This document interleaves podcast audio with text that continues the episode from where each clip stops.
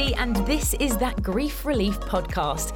If you're new to the podcast, this is a very light-hearted, open-hearted conversation about grief. There is no right or wrong way to deal with grief. Now, whilst I might be at a certain stage of my grief process, my guests might be at another stage of their grief process, you might be at a completely different stage of your grief, or you might not have experienced grief at all. I'm not here to offend. I'm here to hopefully put a smile on your face, whether you're going through something right now or not. Welcome to another episode of That Grief Relief podcast. I'm Katie, and today it's another in-person recording, which I get very excited about, but we are socially distanced. Of um, course. Thank you very much for having a massive so for me. Today's guest is, I'm going to get it right, Nadim Safieddine. Perfect. That's quite yeah, good, yeah, that wasn't was awesome. It? Great. Well done. Yeah. You're welcome, Lebanon. You're welcome. Nadim, thanks yeah. so much for coming to my house. Thank you so much for having me. And uh, on a Saturday morning as well. Yeah. Although no. you didn't bring me anything from Costa. No. Oh, oops. So, uh, yeah, sort of, sort of, funny enough, and I was just at Starbucks, yeah, so... Uh, oh, no, uh, please don't. I mean, I'm not sponsored by Costa. I'd love to be, but I'm a big Costa fan. Um, okay, noted. Okay, so I'm, time, I'm yeah. pleased. Although, if you'd have turned up with Starbucks, would I have turned you away? No. no. No. You would have had to be polite about yeah. it. Uh, thank you so much. Then drop it in the yeah. trash. Oh, God. Thanks so much for coming. Um, Nadim, uh, N- Nadim, yeah. sorry. Nadim and I, we were connected via um, mutual connections, as is always the case, on LinkedIn. Um, because you seem to write, blog, if you like, about grief a lot. And I, I read a number of your articles, but... I tried not to read too much about too much detail because I don't want to know you the, want any the story. Yeah, yeah, no spoiler alerts. Yeah. Thank you very much. But I, I love the way that you're so open about talking about grief. Um, so I guess, first of all, tell us why you write about grief. It's born from your own experiences with, with regards to your parents. So tell yeah. us tell us their stories. So um, I lost both my parents to cancer, actually. So my dad when I was eighteen... and my mom when I was twenty-three. Oh my gosh. So um, it's been pretty therapeutic to write about it. Mm. I think that's the way that I processed uh, my grief. Mm. And um, the more I write about it, the more I realize that people love reading about grief because they're feeling so alone in their own pain and they want someone maybe verbalizing it or writing it down. So I get so many messages from people I've never met. Mm. Uh, and that feels amazing, honestly. Not just friends telling me, oh, I like this article, but someone I've never met telling me, wow, this, and I could relate to this, for mm-hmm. example. And I've also lost both my parents. And I feel such a bond. I don't know if you feel that Same. as well. Yeah. yeah. Uh, when I meet someone or um, get in touch with someone who's lost both parents, it just feels like... Uh, It still feels rare to me, although it's there's so many of us I all know, over the world. Yeah. yeah. Do you ever uh, call yourself an orphan? Someone's not really. No, someone referred People to me as used, an orphan. Yeah, once. Me too, as well. It's so foreign and strange to me. Yeah, really no, strange yeah, because yeah. you hear orphan and you think Annie or exactly, Oliver yeah. or Oliver Twist, something like that. Yeah, that, not that's Oliver as in felt, my brother. He yeah. he is an orphan. Oh, oh shame! oh, I didn't put those two together. Okay, so yeah, yeah, the whole orphan thing is strange, but it yeah. is a, a weird. Bond, isn't it? But then you almost don't want to, sorry to interrupt you, you don't want yeah. to overstep a boundary. It's yeah. not when you meet someone that's lost their parents, you don't want to be like, oh, me too, like, let's be friends. But yeah. you almost want to, I don't know if you feel the same, but almost reassure them that I- I'm here if you need to talk about anything. Especially if they lost them recently, perhaps. Mm-hmm. I kind of want to let them know it'll be okay. And I'm I'm fine, as Ross yeah, says, I'm yeah. friends. I could tell you're a Friends fan because I saw your welcome mat. And please don't, in. because yeah. one of your first articles we were introduced to, yeah. you used the image of Joey with the exactly, dog and he made the, the dog. dog sad. Yes. And I thought, Nadim and I are going to be best friends. So, uh, yeah, especially when I when someone has recently gone through a loss, mm. um, I kind of feel like I need, I want to comfort them and show them that things will be okay in a way. But yeah, for me, going back to your question, writing is the way I think I processed yeah. grief the most. Yeah, yeah, yeah. yeah. So yeah. Um, can you tell us a little bit more, not in detail so much, but about, you know, when your your dad died first, course, when you yeah, were eighteen yeah. and how that affected your mom and your family? Of course, and... yeah. So um, my dad got diagnosed with, and this is super strange, I don't remember which cancer. Mm. And my brother and I were recently discussing this because I thought it was pancreatic. Okay. It's kind of a blur now. Like you yeah. don't really remember, which is so weird. My brother insists it was kidney cancer. I don't know which one it was. Um, but um, it was for, around... And forgive me, sorry, when you were eighteen, I don't know how old you are now. So how I'm long ago was this? Right, now, okay, yeah. fine, fine. Um, so yeah, I was seventeen when he was diagnosed, mm-hmm. I think, with one of these cancers. Yeah. Uh, they're all horrible. And um, he lasted a year, I think. He did chemo. I think there was surgery at some point. Uh, but it was basically a year and he was gone. Wow. So I was eighteen when he died. So that was, of course, super tough on us, on my mom, having to raise... So it was just me and my brother. Okay. Uh, my brother's nine years older. So we weren't kids. Uh, I was you know, eighteen. He was twenty-seven. Um, but it was still super tough on her of and course. all of us. Yeah. Of course. Three years later, my mom was diagnosed. So it felt like we were still kind of grieving. Yeah. And I think that was the hardest, hardest part, um, accepting that it was happening again. Because in my mind, uh, I don't know about your parents. Were, were they? I actually don't know how they passed away. Yeah, You'll tell my, me my mom was a was a heart attack, and my dad was cancer. Okay, yeah, yeah. So they were two separate things. Yeah, very. But uh, coming to terms with the fact that both got cancer was super uh, tough. I still don't believe it sometimes. Like, what are the odds? Yeah. That's why I used to go online a lot to like different message boards just to find other people.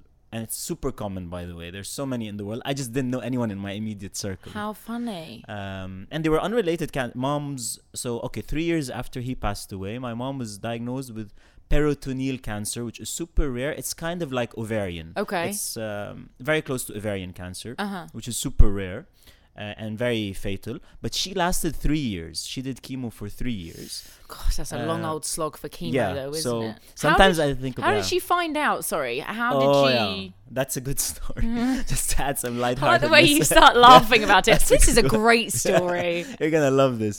No, because because my dad, I don't remember how he found out. Mm-hmm. I really can't remember. Uh, I remember mom more because it was more fresh, probably. Um, uh, mom, she started having like a kind of a pregnant mini belly. It was super weird. Um, and she did so many tests and no doctor would figure it out. Uh, she did every test in the world. It's something called ascitis. It's a fluid in the okay. body that fills up or so. So she had like a mini pregnant belly and no one could understand why. So it was like a month of us being terrified and not knowing what it was until they figured out you know, it was cancer. So it was a super weird symptom.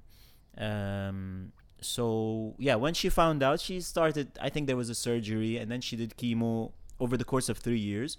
But I often wonder, like, do I prefer prefer dad's experience, which was quick, or mom's, which was, you know, you, you, you watch the person the person wither away, so which yeah. is super traumatic as well. Yeah. So what's worse, you know? But also you see what they're made of and how strong they are, and you get more time with them. So um, both have positives and negatives. No, it's, and it's so true. And and, yeah. and I've asked the question a few yeah. times on some yeah. of the episodes because my mum was a heart attack. Mm. Literally didn't Suddenly. know anything. No pain whatsoever. Absolutely nothing. That's was, the best as, thing as far you would, as we know. That's you know, the best thing you would wish for someone you love, that quite, they feel no yeah. pain. But then, I know this is going to sound silly, but then the admin side of things was just a nightmare. Mm. You know, trying, because obviously she didn't know she was right, going to die. Right. Luckily, she had a lot of paperwork in place. Happy yeah. days. Whereas with my dad, you know, we sat round the table and he planned his own funeral. He exactly. told us what food was going to be there, what music and what not music. And exactly. Actually, it was mostly what not was going to be there. And um, so what cancer did your dad have? Good question. Um, so he had brain tumours, but mm. brain cancer is always secondary. It's never oh, the first one. Okay. So they searched quite a while to find the primary cancer. Mm. And again, same as you, and I don't know if my yeah, brother actually, Russell... Yeah, actually, we were not like, sure where it started, I think. Yeah. It had already spread by the time. That's yeah. why we're not sure. It was in his lungs by then. Exactly. And, and then I think, and again, I asked Russell this the other day. I think they eventually wrote down stomach okay. cancer yeah. that, that killed him. They also spelt the name of our house wrong on his death certificate, and my dad would go mad. So let's not talk about that. Let's not. Um. Yeah. So with you, with regards, going back to your dad then, yeah. so your dad was kind of a, a short and sweet um, yeah, one battle. year. My mom for like three years. Yeah. Um. You know, she lost her hair, which was super sad. Yeah. Lots of nausea that comes and goes. Uh, all the side effects. And I'd go with her weekly to chemo, and it was my life for a long time. Yeah, I bet. Um. And um, yeah, and then she passed away. And so my dad passed away in uh, two thousand six mm-hmm. and my mom six years later in two thousand twelve. No yeah. way. So almost ten years next year, which is crazy to yeah. me. Yeah, yeah, I don't, yeah. Uh, time flies and it's insane and it still feels like yesterday sometimes.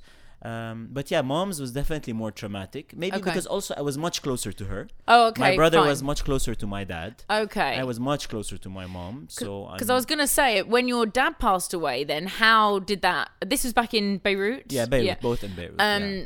How did that affect the family first and foremost with yeah. the loss of, so I my, guess, ultimately the head of the family? Exactly. So he passed away on my first day of uni. I remember this very Oof. well. So I missed that, which felt super. I went a few days later and it felt very off balance because mm. all my friends had experienced university together their first time. And I was a few days late. Um, so yeah, so um, my, my mother and brother, because he was nine years older, they basically took over everything. And coddled me, and maybe coddled me too much in okay. retrospect. In therapy, I've learned, oh, we can talk a lot about therapy and grief now. Okay. But I've, uh, but through therapy, I've realized that especially my brother, because then after my mom passed away, my brother did everything. He took care of me so much right. that I moved to Dubai two years ago with my fiance, who's now my wife. Mm-hmm. I didn't know how to be an adult. Oh, yeah. Of course. Because, and it's um, it's super interesting because he, he literally did, paid all the bills, never made me worry about anything, which is amazing. Amazing. But I came here and I felt like I was a kid trying to be an adult. And uh, and your wife still married you? Yes, yes. Wow, interesting. What a brave, brave woman married she is. For two years now. So, um, and... Okay, d- it's not that bad, but still I know feels what you mean. Like, yeah. But did, have you spoken to your brother about that? Of course. That? Oh, interesting. And, uh, Uh, my brother and I were super close because yeah. we're the only two who've been through this and mm. lost both our parents. Mm. So we have talks all the time, heart to hearts. He was actually here uh, this week. No, right. And we're always deep diving into all these topics about how our parents raised us, about how we're dealing with grief. Um, so we discussed this and I told him that you, I'm super thankful how much you cared for me. But the negative side of it, but mm. I don't blame you because I would have done the same. I don't want him to feel bad. So don't feel bad, bro, if you're watching this. Um, but the negative side is that I didn't... Uh, uh, my adulthood was kind of, I don't know, delayed in a way. I, I don't know what... It's just little stuff, like admin stuff, like paying bills. Yeah. And, and managing finances and stuff Adulting. Like that. Adulting. Yeah. Yeah. Um, so, yeah, so uh, I just had to basically learn how to do this stuff when I moved to Dubai. Which is super funny. Um, but we're super close and we process grief very differently. He's yeah. I'm super emotional like my mom. Okay. He's super closed off like my dad. Okay. Uh, we both do therapy, which helps us a lot. Yeah. Uh, and I recommend, you know, for everyone, whether you've gone through grief or not, I'm always telling people that therapy is the best thing you can do. Even when you're feeling great, it helps. Therapy is brill. Just like you work out your physical body, you should take care of your mental mm. health as well. Um So yeah, so yeah, to answer your question, I did talk to my brother about this, and uh, but I'm super thankful because he was my parent basically after yeah. both my parents after yeah. my after they passed away, and it was hard leaving Lebanon and coming here without him. Actually, that was of course. That's been really tough. Yeah. Um, what brought you to Dubai then? Work. Oh, okay, yeah. fine. And fine. Lebanon isn't doing so well, and um, both my wife and I found work and moved here. Okay. And. Um, Just before a really tough time. Yeah, just then. Actually we were very lucky. We uh, moved yeah. here uh, a few months before rock bottom in Lebanon, so we're super lucky. And um, so yeah, so live, so being without my brother, who was basically my parent, mm. uh, was super tough. Yeah. Um, but yeah, I'm doing it. You know, life goes on, and you. Uh, yeah, abs- uh, absolutely. Mm. With regards to. Um, You say that you were closer to your mum than your dad. Yeah. Not that that means that you weren't close to your dad at all. Yeah. So are you able to, and I'm sure you are able to vocalize because yeah. you write about it, yeah. the, how you grieved them differently? Yeah. Was there quite some standout yes. differences? Um, so when my dad passed away, uh, grieving was mostly not thinking about it, I think, and mm. just uh, compartmentalizing it or just not... Uh, Not really dealing with it or thinking about it much. Mm-hmm. But with my mom, uh, there was a lot. That's when I started. Okay, so it's very interesting. So when my mom passed away, I started channeling my grief into being very productive. Like I started a website where I review movies and series and stuff. So I'm no a big way. fan of movies and series. So to distract myself, I would write about my passion, not okay. about grief. Grief mm-hmm. is a new thing. I've been writing about it the last few years. Okay. Um, Grieving, uh, uh, grieving uh, through my mom's death, I got into fitness. I was never into fitness in my life. The gym was a savior for me. Um, I even became a fitness instructor. So on the side, I teach fitness classes. No way. So that's become a huge passion of mine. So... What is that? Uh, is she into fitness? She's into annoying me. Apologies. So... Um, and actually, I'm trying to remember, how did I grieve my, da- my dad? I didn't really talk about it much. Um, I was too preoccupied with university. Okay. That... Uh, it let me basically forget about it. Mm. I had moments where I cried and stuff like that, but with my mom, it was much more intense.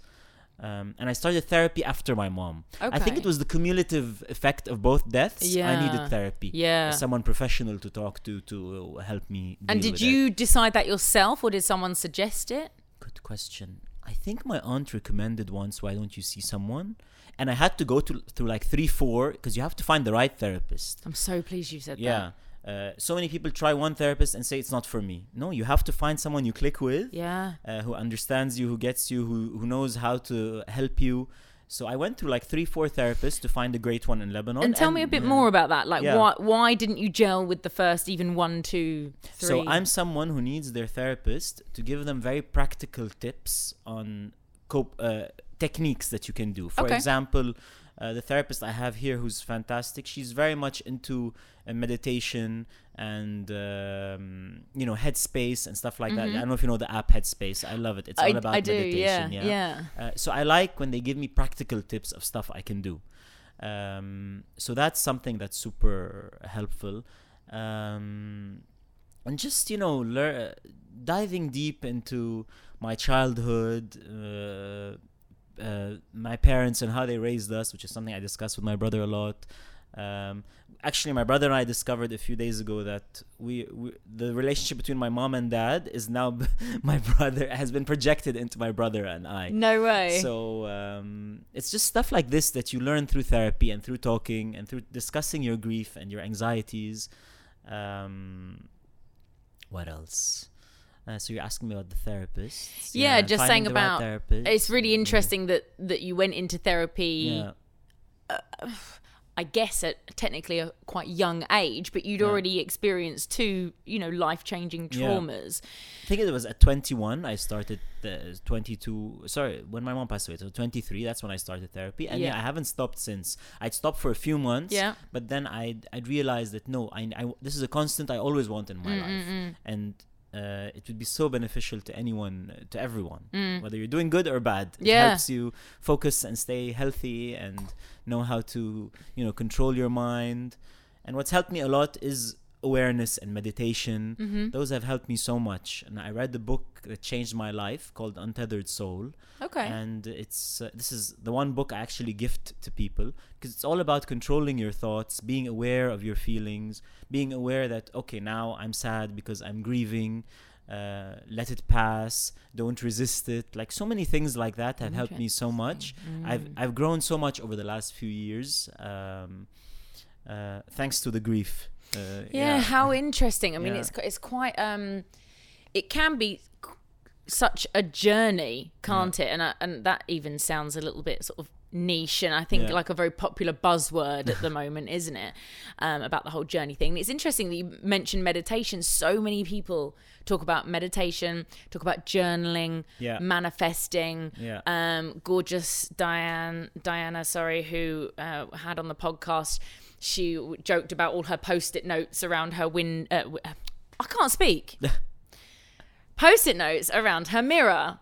No one puts post-it notes on a window, do they? I mean, that would be weird. So what does she put on these post-it notes? Just like her daily kind affirmations. of affirmations, you know, like, uh, you know, look after your soul and feed your body, mm. drink water and things like that. And, and they're always, they're always there. Have you heard of something called morning pages? No. Which is, you wake up every day. I did it for a while. And it was so helpful. I recommend it to so many people. You wake up and for thirty minutes, you put a timer on your phone.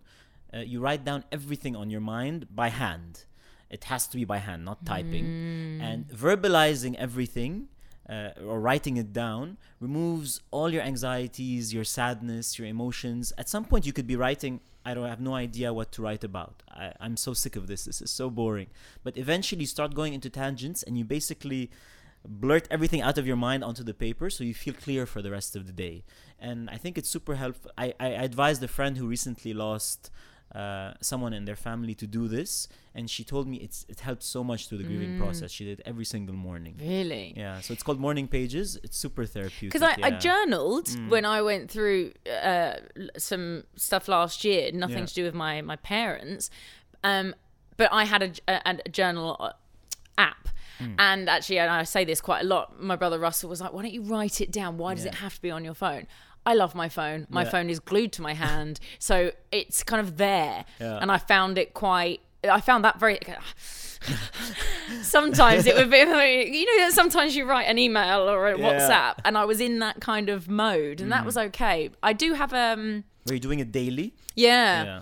Um, I do have a book of gratitude oh, uh, by nice. my bed that my friend Giselle bought me, and she, and uh, she just said just one thing. If it's just one thing a day, mm. just write it down. What have you been grateful for for the day? I've recently gotten into uh, writing down things I'm grateful for mm. on a daily basis. When I remember, it helps so much. Yeah, honestly. It's really helpful. And it's not this whole, you know, hashtag blessed yeah. kind of thing. You know, I am. I, I I talk about this a lot on the podcast as well. Like, I genuinely get so passionate about my friends and my family and the love that I feel for people. Yeah. And I'm I'm very grateful. And um, it was actually, I was speaking about the podcast episode that came out last week. So grateful to speak to people, because his story was very similar to my dad's. And mm. just listening to him, I was like beaming, yeah. you know, smiling, going, oh, wow, that's amazing. And yeah, having that that gratitude apart from just, you know, like, I'm so grateful to live in Dubai. And speaking of friends, friends helped me a lot through the grieving process. Like, uh, like I remember when my mom was in the hospital those three years, my friends were always there. Mm. We'd go out into the waiting room. There'd always be three, four of them there for me, which was so comforting and mm. so helpful. Mm. Um, just a break, a distraction from the chemo and the I Vs and the medicines and all of that. Um, so friends really became family. Yeah. I'm so close to my friends now, and most of a lot of them are in Dubai, which is oh, amazing. Nice. That was one of the big pluses for me to mm. move here. Um, so yeah, f- just staying in touch with your friends and not detaching if you can, and yeah. not going into your own little corner. And finding those friends that are your absolute safe space, yes, I think are, are important. Um, those friends that will accept you at your lowest and your worst. I'm not a hugger. I don't like to be hugged and, yeah. and kind of consoled that way. But literally, I'll many a time on the corner of this sofa, Nadim, I'll tell you.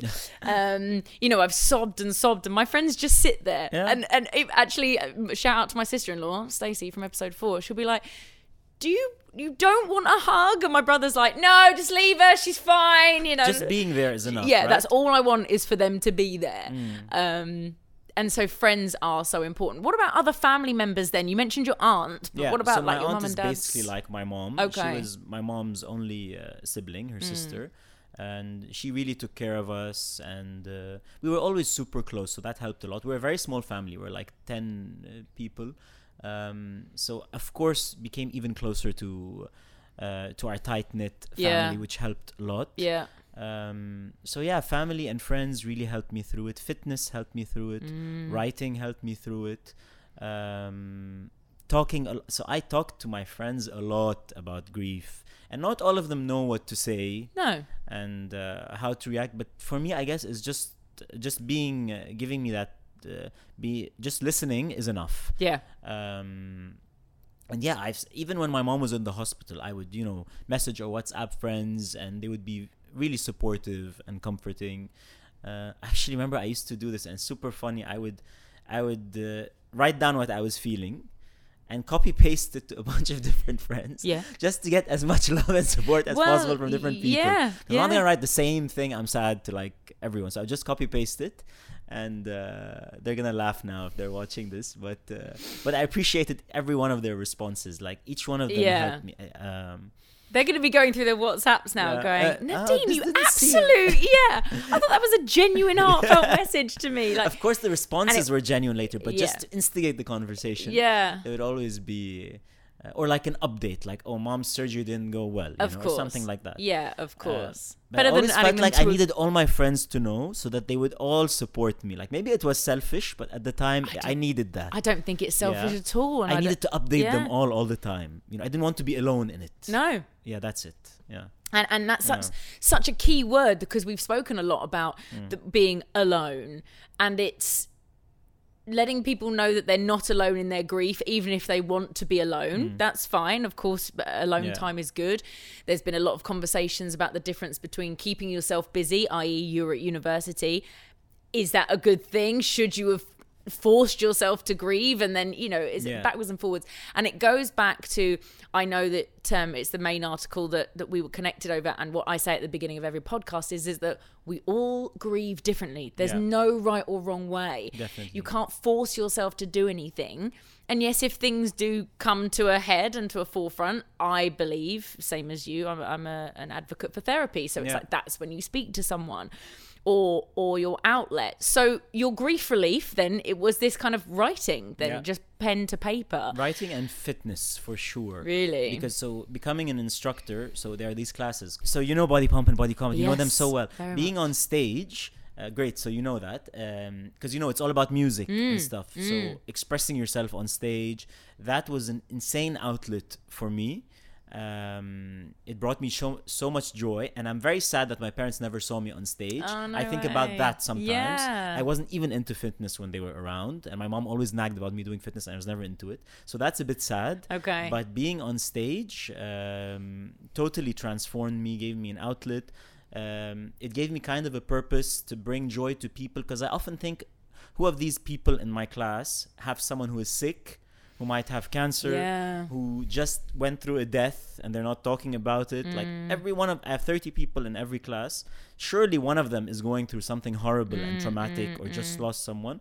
If I can give them this joy in one hour, because that hour was my escape uh, when I was going through horrible times. Like this, this might be my purpose yeah. more than anything else. Okay. So I get the joy from classes yeah. and from writing. I feel like I'm helping people go through this. And you know, yeah. um, Les Mills instructors, you can feel the difference from when an instructor loves their yeah. class. But going back to something you said about everyone grieves differently and yeah. there's no such thing as grieving wrong.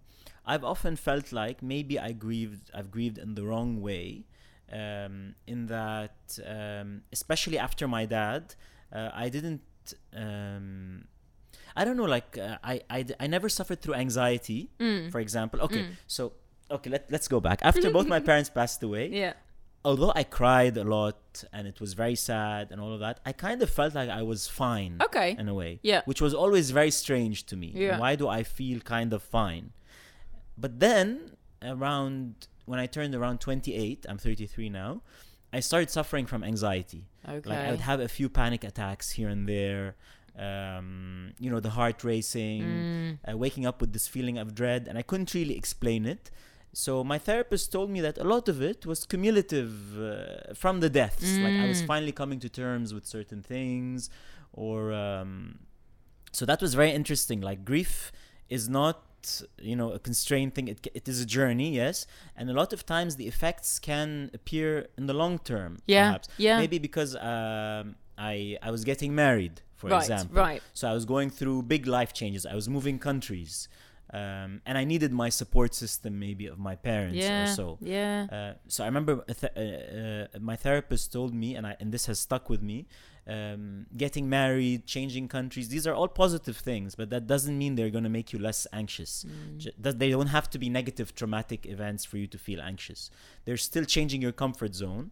And the big theme in my life is trying to contain the comfort zone, probably because... The two deaths were such, uh, the two diagnoses were such shocks to the system. Yeah. Uh, I'm someone who likes their comfort zone. My friends always make fun of this. Okay. Um, There's nothing but I'm wrong proud with the of comfort that. Zone. I, I like my comfort zone because yeah. I can control it and I feel like I know what to expect. Uh, and it definitely comes from losing two parents. For and, sure. And having to adapt and get accustomed, accustomed to so much change. Mm. Um, As you say, be it good or bad. Yeah. But you mentioned about, you know, perhaps in hindsight, you g- didn't grieve in the right way initially. Right. But again, I'm not a professional. Yeah. Nadim and I aren't professionals, but it probably was the right way at the time. Exactly. You yeah. didn't know any different. Um, you weren't doing any harm, as I'm assuming, to yourself or anybody yeah. else. Were there any dark times when you thought, I just don't know how I'm going to get through this? Of course. And they're like waves of grief that mm. come at you, mm. I think. Um, they'd happen a lot, like, let's say when I'm in the shower. I don't know why. Do we reflect a lot in the shower? Always. Yeah. Suddenly I get a wave of grief and you feel like, how will you ever get out of it? and then you just do, and I guess it's just being human. I don't yeah. know. We're yeah. just we just adapt. Um, but lots of dark times, um, especially yeah, moving countries was tough because I just I felt like I didn't have perhaps a support system. Um, and I, I often feel like the only person who will get me is my brother because mm. he's the only one in the world who's been through the exact same experience. Mm-hmm. Um, my wife is incredible, and she and I've told her, like, she's never met my parents, which is super sad. That like I think sad. Of that sometimes. Yeah, that is how could sad. The person I love the most now have never met uh, my parents? Yeah. This is insane. Um, but I know they would have loved her and all of that. Yeah. But uh, so it's moments like those that feel super overwhelming and uh, suffocating. But definitely, time time teaches you to adapt to grief. The waves are much less than the ones you'd get in the immediate aftermath mm-hmm. of a year or mm-hmm. two years. I think the first two years maybe after a death were the toughest for me in both cases. I'd have more waves of grief and sobbing and all of yeah, that. Yeah, yeah. Um, sometimes now I'm triggered when I'm walking down the street and I see a kid with their parent, and I look at the kid and I and I and I and I hope that they never have to lose them at a young age. Oh gosh, yeah, yeah. yeah what an interesting thought. Yeah, I get that a lot actually, really? Because I look at pictures of me when I was young with my kids, mm. with, with my parents, sorry, and I wa- and I say, oh, Nadim is so innocent. He had no idea he would lose them, no, uh, so yeah, young. Yeah, yeah. You know? uh, so now when I see kids on the street with their parents. Um, and I wonder, like, uh, I, I hope that they w- their parents will stay with them for a while. Yeah. And it's super weird. I get that a lot. Um, that is interesting. Yeah. Is there anything else that sort of triggers you mm. with regards to, I mean, I'm guessing more about your mum. I'm sure that you're more Hospital triggered. St- I watch Grey's Anatomy. I've been watching it for seventeen years. Okay. It's the one thing that always makes me cry I've because it's all about, episode. Really, yeah. yeah. It's all about hospitals. Yeah. Uh, it's the one, whenever I see cases of hospitals on movies and series and stuff, and people on their deathbeds and stuff, that's super triggering. But it's therapeutic. I cry and I feel better yeah. afterwards. Yeah, yeah, yeah. Because both parents, I said goodbye to them in a hospital oh, bed. Okay. Which is also um, a gift in some mm. twisted way, because mm. you get to say everything and you get to bid them goodbye, um, which you didn't get with your mom, no, right? Because no. she had a heart attack. No, yeah, it was yeah. sudden. In fact, I was in Beirut, as yeah. we were discussing earlier. Um, so you know, saying goodbye is a gift, I guess, because yeah. you get to say everything. But it comes at the expense of watching them wither away, and because they become they become a shell of their former selves. Yeah. And and the waves of grief that come to me now, in this present day, mm-hmm. they're super rare. Mm. But they come every once in a while when I remember both of their final month, because each of them, in their final month, they suffered a lot. Mm. Um, there were lots of, you know, because they're on lots of drugs and yeah. they're like moaning in pain. Yeah. Sorry. No, uh, yeah. yeah. But it's the truth. And sometimes it happens in your last few weeks or so.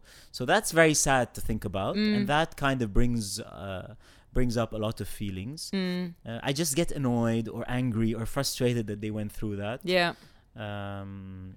So that's something that still pisses me off yeah. in a way and makes me sad. Yeah. Uh, and that's why it's then almost, as Sam mentioned in last week's episode, mm. it's almost then like a relief when they go. one hundred one percent. Yeah, and that's something that you don't, you can't say much. You don't feel too comfortable saying quite, sometimes. Yeah. But unless I try you're in to company, say it, yes. yeah. But I actually used to say that to my friends a lot because I wanted them to be comfortable with it. Uh, with the fact that um, I felt such relief when both of them passed away. Mm. Because you don't want to see the person you love most suffer. You can deal with your own pain when they're gone. Mm-hmm. Uh, so the relief, one hundred one percent, especially with cancer and chemo and yeah. all of that. Because yeah. they become so thin and uh, yeah. they're not eating and it's just very heartbreaking. So you feel such relief. Like mm. the tough part is watching them. Like, mm. none of the grief I've experienced in the last ten years or so has compared to the sadness I felt in their last weeks yeah. or month yeah. or so. That is the worst and most traumatic yeah. for sure. Uh, yeah, yeah. It, it's a, it's a, and that's something that I always, I, I'm very grateful for is that yeah. my dad wasn't in any pain until probably about the last week. Okay. Because he didn't do chemo or anything. That's relatively good. It, it yeah. was it was too late. It was palliative care at that point. And, all, yeah. and my, as my dad would say, I'm a lost cause now. Oh, so he could joke about it. Oh yeah. That's amazing. And yeah. humor helps a lot. Oh, yeah. Yeah, I mean, this is, I am, I, I am yeah, the product same. of both my mom and my dad. Do you also make lots of morbid jokes with your friends all the all time? Because I do it so time. much. They all, they Good. love my dark humor. Yeah, all yeah. the time. And, yeah. and this is something we speak about a lot, because this podcast originally was just going to be me and my family and my brothers, because yeah. we, you know, are so lighthearted about it without losing the sentiment of the fact, like, we know we've lost our mum and dad mm. and it's awful. Um, but you know, this is how, this is how we sort of deal with it. But yeah, my, both my mum and dad's personalities were amazing, but my dad, oh my goodness, he was a, a nightmare. um, But, you know, in what way? Just to, just because he would always joke. So uh, mm. something I've mentioned before, where we were from a small town mm. um, called Battle in yeah. East Sussex, and the local G P would pop in and see my dad. And my dad was a very well-known member of the community. He was at uh, front page news when he passed away. I'll, oh, I'll have you know, the nice. local newspaper. And um, the the G P would pop in and go upstairs. My dad was uh, uh, in uh, in bed at home. Mm. And he'd be like, don't bother coming to see me. Like, you don't need to waste your time. You've got more important people to see. I'm a lost cause. And he'll just, and he'll be like, Steve, can you just let me come and see you? Like, I've treated you for years as just yeah. a general, although my dad never went to the doctors. He was one of those generational uh, people. Ah, yeah. I'll be fine. They didn't take care of themselves. Oh, well, he did, but mm. never went to the doctor. Oh, okay, yeah. Like, once he actually cracked his head open in a in an accident in the garden during a storm. Mm. And didn't go. Like, oh, we were wow. like, Dad, there is blood pouring from your head. That'll uh, be fine. Anyway, so um, yeah, so it's very much with humour. And yes, I make the morbid jokes, mm. and, and we all do. And it it shocks people at first. Then people know I'm going to. Then you say give them it. permission to laugh. They feel, yeah, and, exactly. Uh, yeah. Now, talking about from a from a cultural perspective, if you like, because yeah. you know, you are from Lebanon, and it's right. a t- certainly different culture than I know, and a lot of listeners don't understand. Right, is a number of things. So yes, my my morbid humour goes down an absolute storm with my Western audience, um, but sometimes with, you know, like Middle Eastern friends, or certainly if they're Muslim, they're, they're kind of, I can read a room. I don't like make these jokes all the time. Yeah. There's that, but then also because you're a man and you're so open with these emotions, how has that affected? Oh, that's a great question, um, especially in being so open with my emotions. Mm. Um, I've always felt a bit of like a bit of an outsider in Lebanon in, in that sense. Um, and I, I struggled in the beginning when I started, when I wrote my first ever article about grief mm-hmm. and death. Like, should I be doing this? Um, are people ready, especially in this region? But in the end, you're oh, posting... Oh, you even on... questioned it yourself. Yes, mm-hmm. but I still did it. Mm. Maybe I took my brother's opinion. I can't remember uh, now, but it's just something I felt I had to do. And when I saw the incredible um, response, actually the first ever article I wrote was uh, uh, blogging saved my life. And okay. it was all about yeah. how reviewing movies and series gave me a purpose after my mom's death, because I was just, uh, it was just such a sad time. I used to look forward to writing about movies and series. And the article was huge, mm. got thousands of likes and stuff on. That was when there was just Facebook at the mm, time. Mm. Um, and I got so many messages from people I'd never met. And then I realized, oh, there's a purpose here. Mm. I could help people who have been through something similar, who've lost someone and and need to read about someone who's gone through something similar. Because like I told you, I used to go on message boards and, and write, I'd go on Google and write, both my parents died of cancer. I actually write those words. It was very fun. And first of all, the auto search would continue it. So you know that there are lots of people doing that oh, search. Oh, okay. Yeah, interesting. And then I'd find a bunch of message boards with thousands of people all over the world with stories much worse than mine. Yeah. Like like both parents at the same time with cancer. That would make me feel so much better God, about myself, yeah. uh, selfishly. Uh, imagine having both your parents going through chemo at the exact same time and dying like within the year. Wow. Like I had three years... of and my mom being healthy yeah. after my dad, which re- which was great, and then three more years of her fighting chemo, and we still had good times, and we still For sure. Uh, so um, so yeah. But coming from Lebanon, yes, definitely. Um, now the jokes thing, I could do as many as I liked because I was in an American university with very Western Fine. friends yeah. and all of that, so that was great. But I definitely probably couldn't have made such jokes if I was in a more traditional mm, uh, mm, Arab mm. university or so, possible. Um, but I always did what was right for me and what felt uh, appropriate for me to mm. grieve. Um, and I just talked and talked and talked a lot about my grief. I didn't keep anything in. Good. I was always talking. Yeah. And I, I don't know if you ever had that. Am I talking too much? Yeah. About grief? I would ask myself.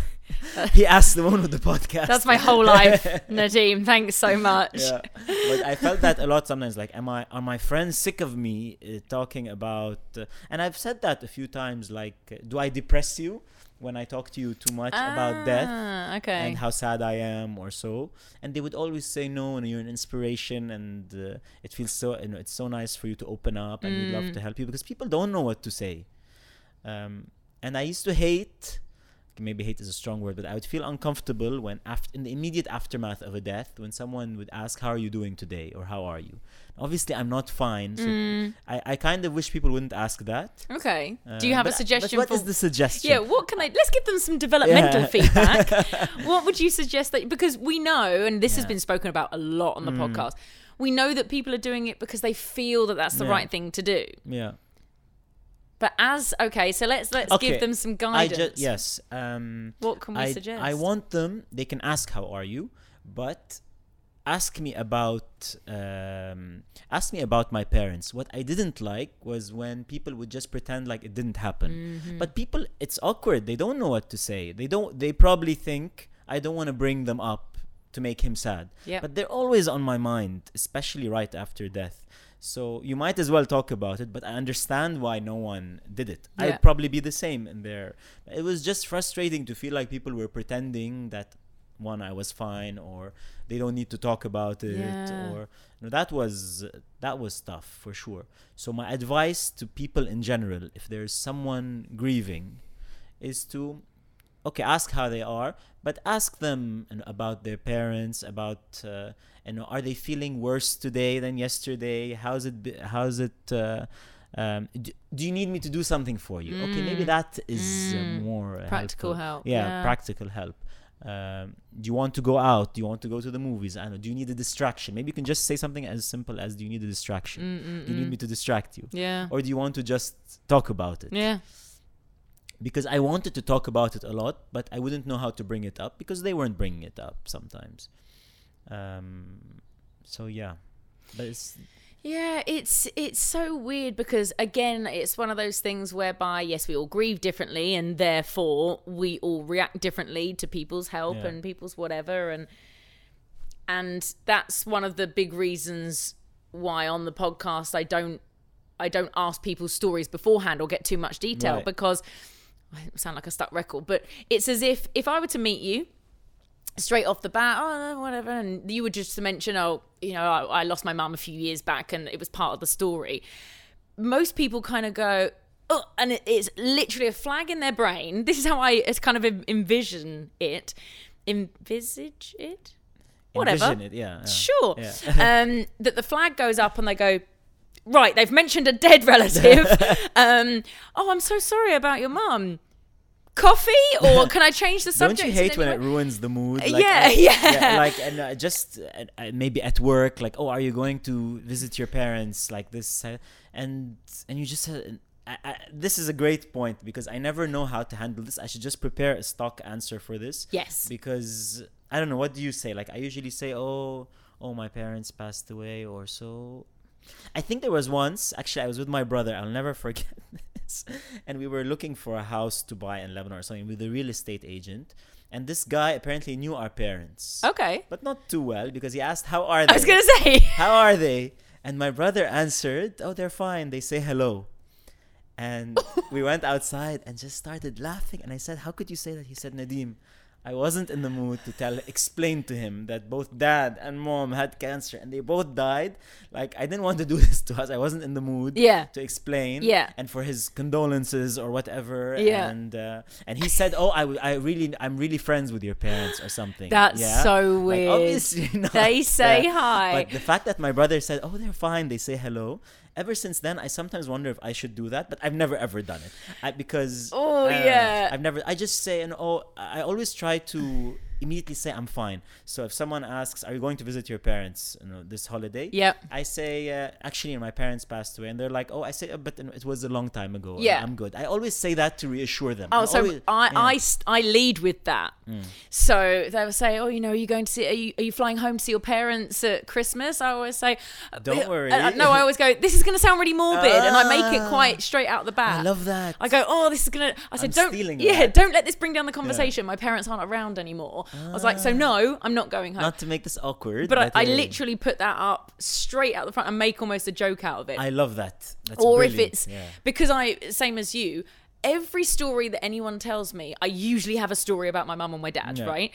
So then, you know, my friend will be like, oh, there was this time and we ha ha ha and everything's great. And I'll go, yeah. oh my God. So I had this time like, oh, don't let this bring the conversation down. My dad's not around anymore, but just before, when he was ill, it was this, it was this or whatever. And I kind of see them, like their brain working out going, okay, she's given me permission to laugh with yes, her. Like everything's yeah. it's fine. It's all about permission. And it is, yeah, mm. that's it. But so that's what that's what I do. Feel free to take it. I mean, you I already said he was stealing, yeah. stealing it anyway. Do you ever feel, I don't know what reminded me of this, but do you ever feel guilty for missing one parent more than the other? Because I definitely, maybe it's not the same for you, but I definitely miss my mom more because probably I was closer to yeah. her. And she was more recent. Her death was more recent.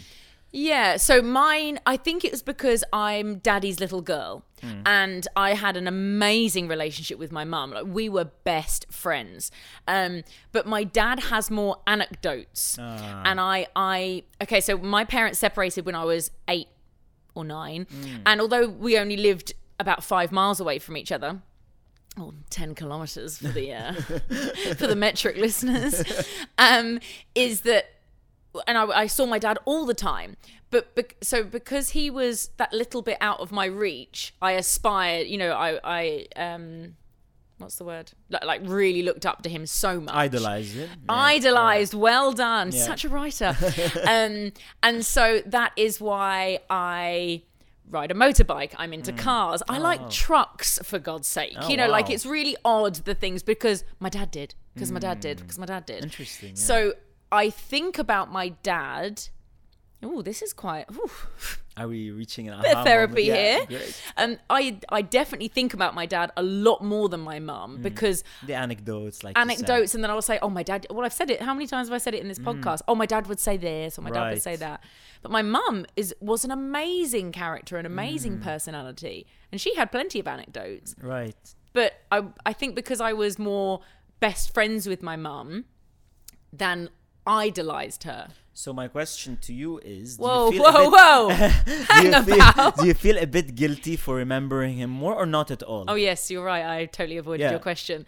Um, no, I don't. F- I don't feel guilty. Mm. I do, and this is weird because I'm looking at a photo of my dad behind you, ah. but then they're they're both over there. Ah.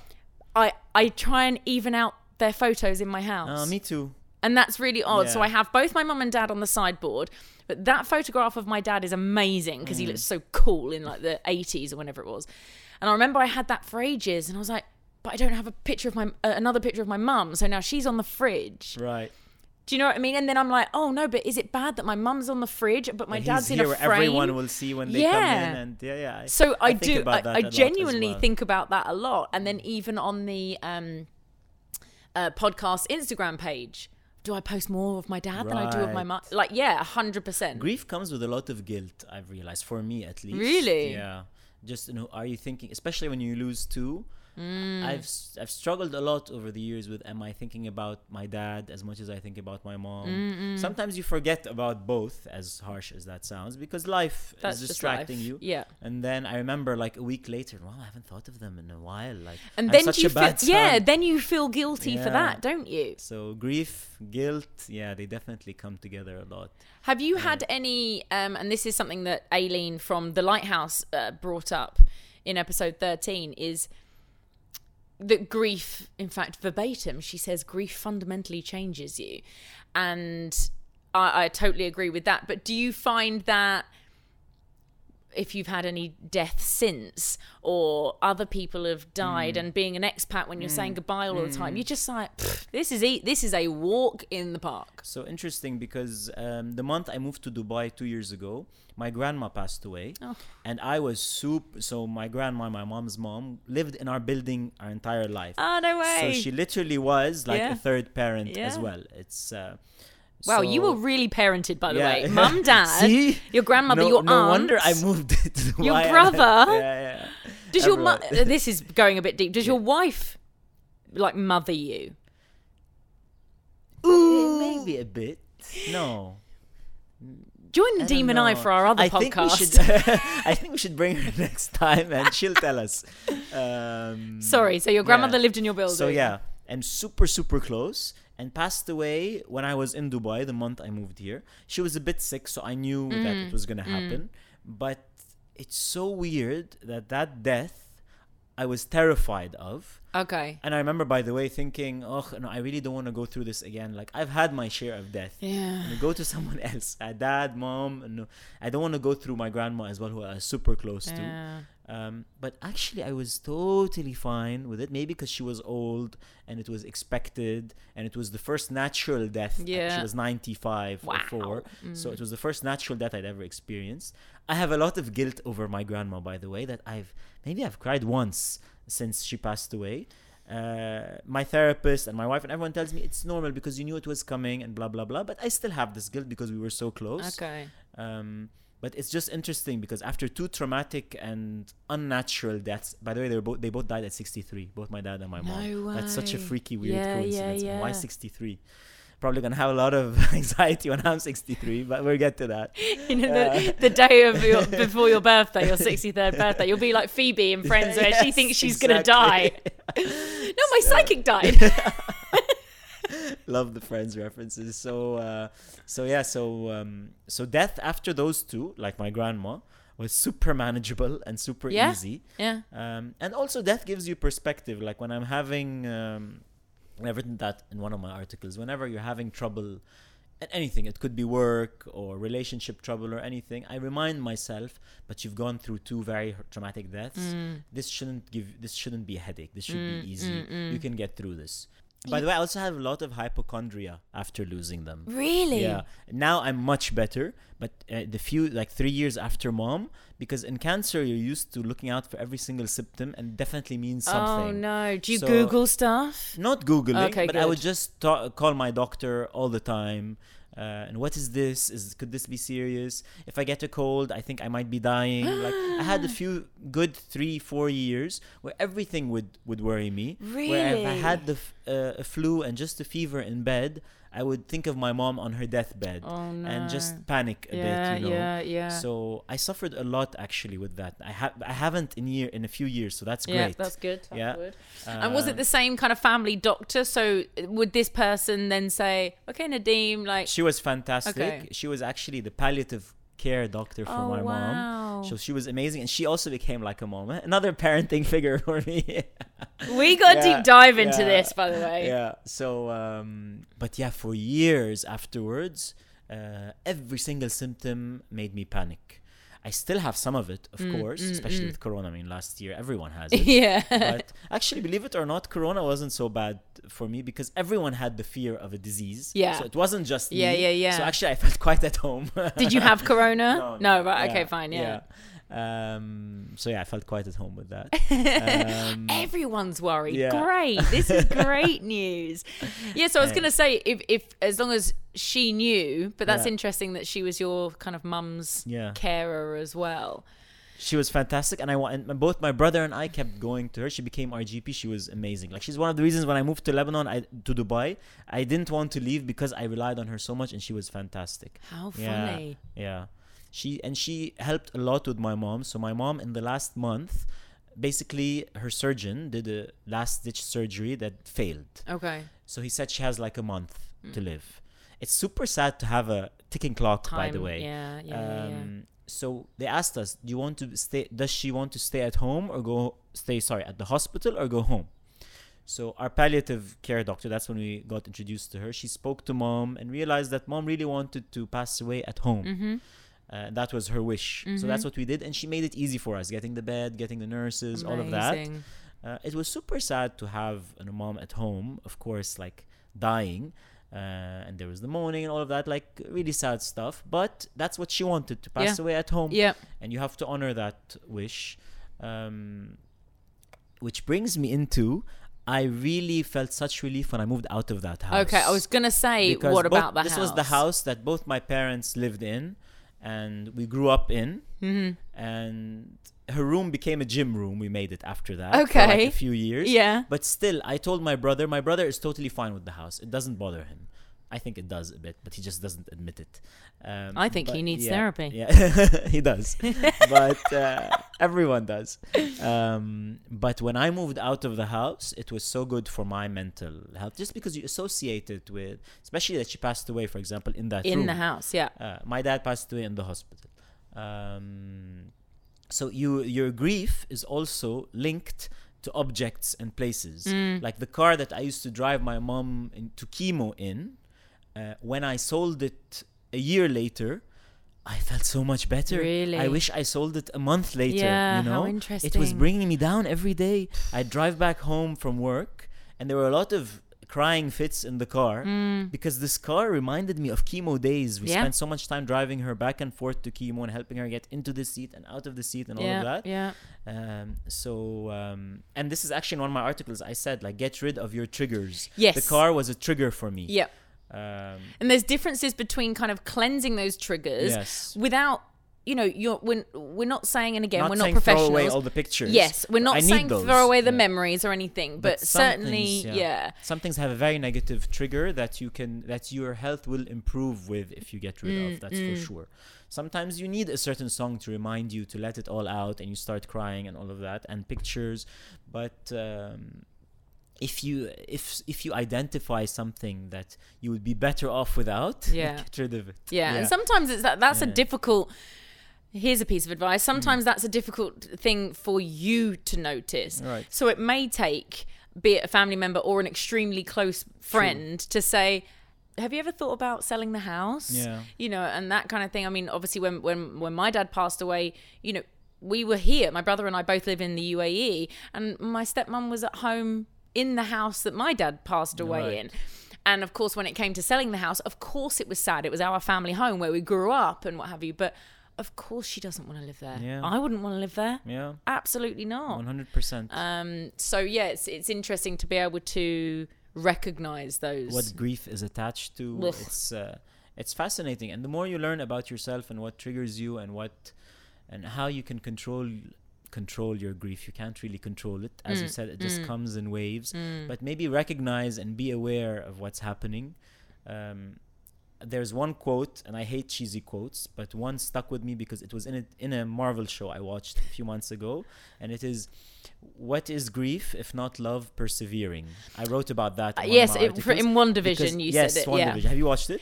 N- no, no uh, it's but, a strange concept yeah, to me. Yeah, it's very strange, but this quote is life-changing to me, because all my life I've looked at grief as something sad and to avoid. Mm. But what if it? What if it's just a symbol of how your love survives time? It's been almost ten years since my mom.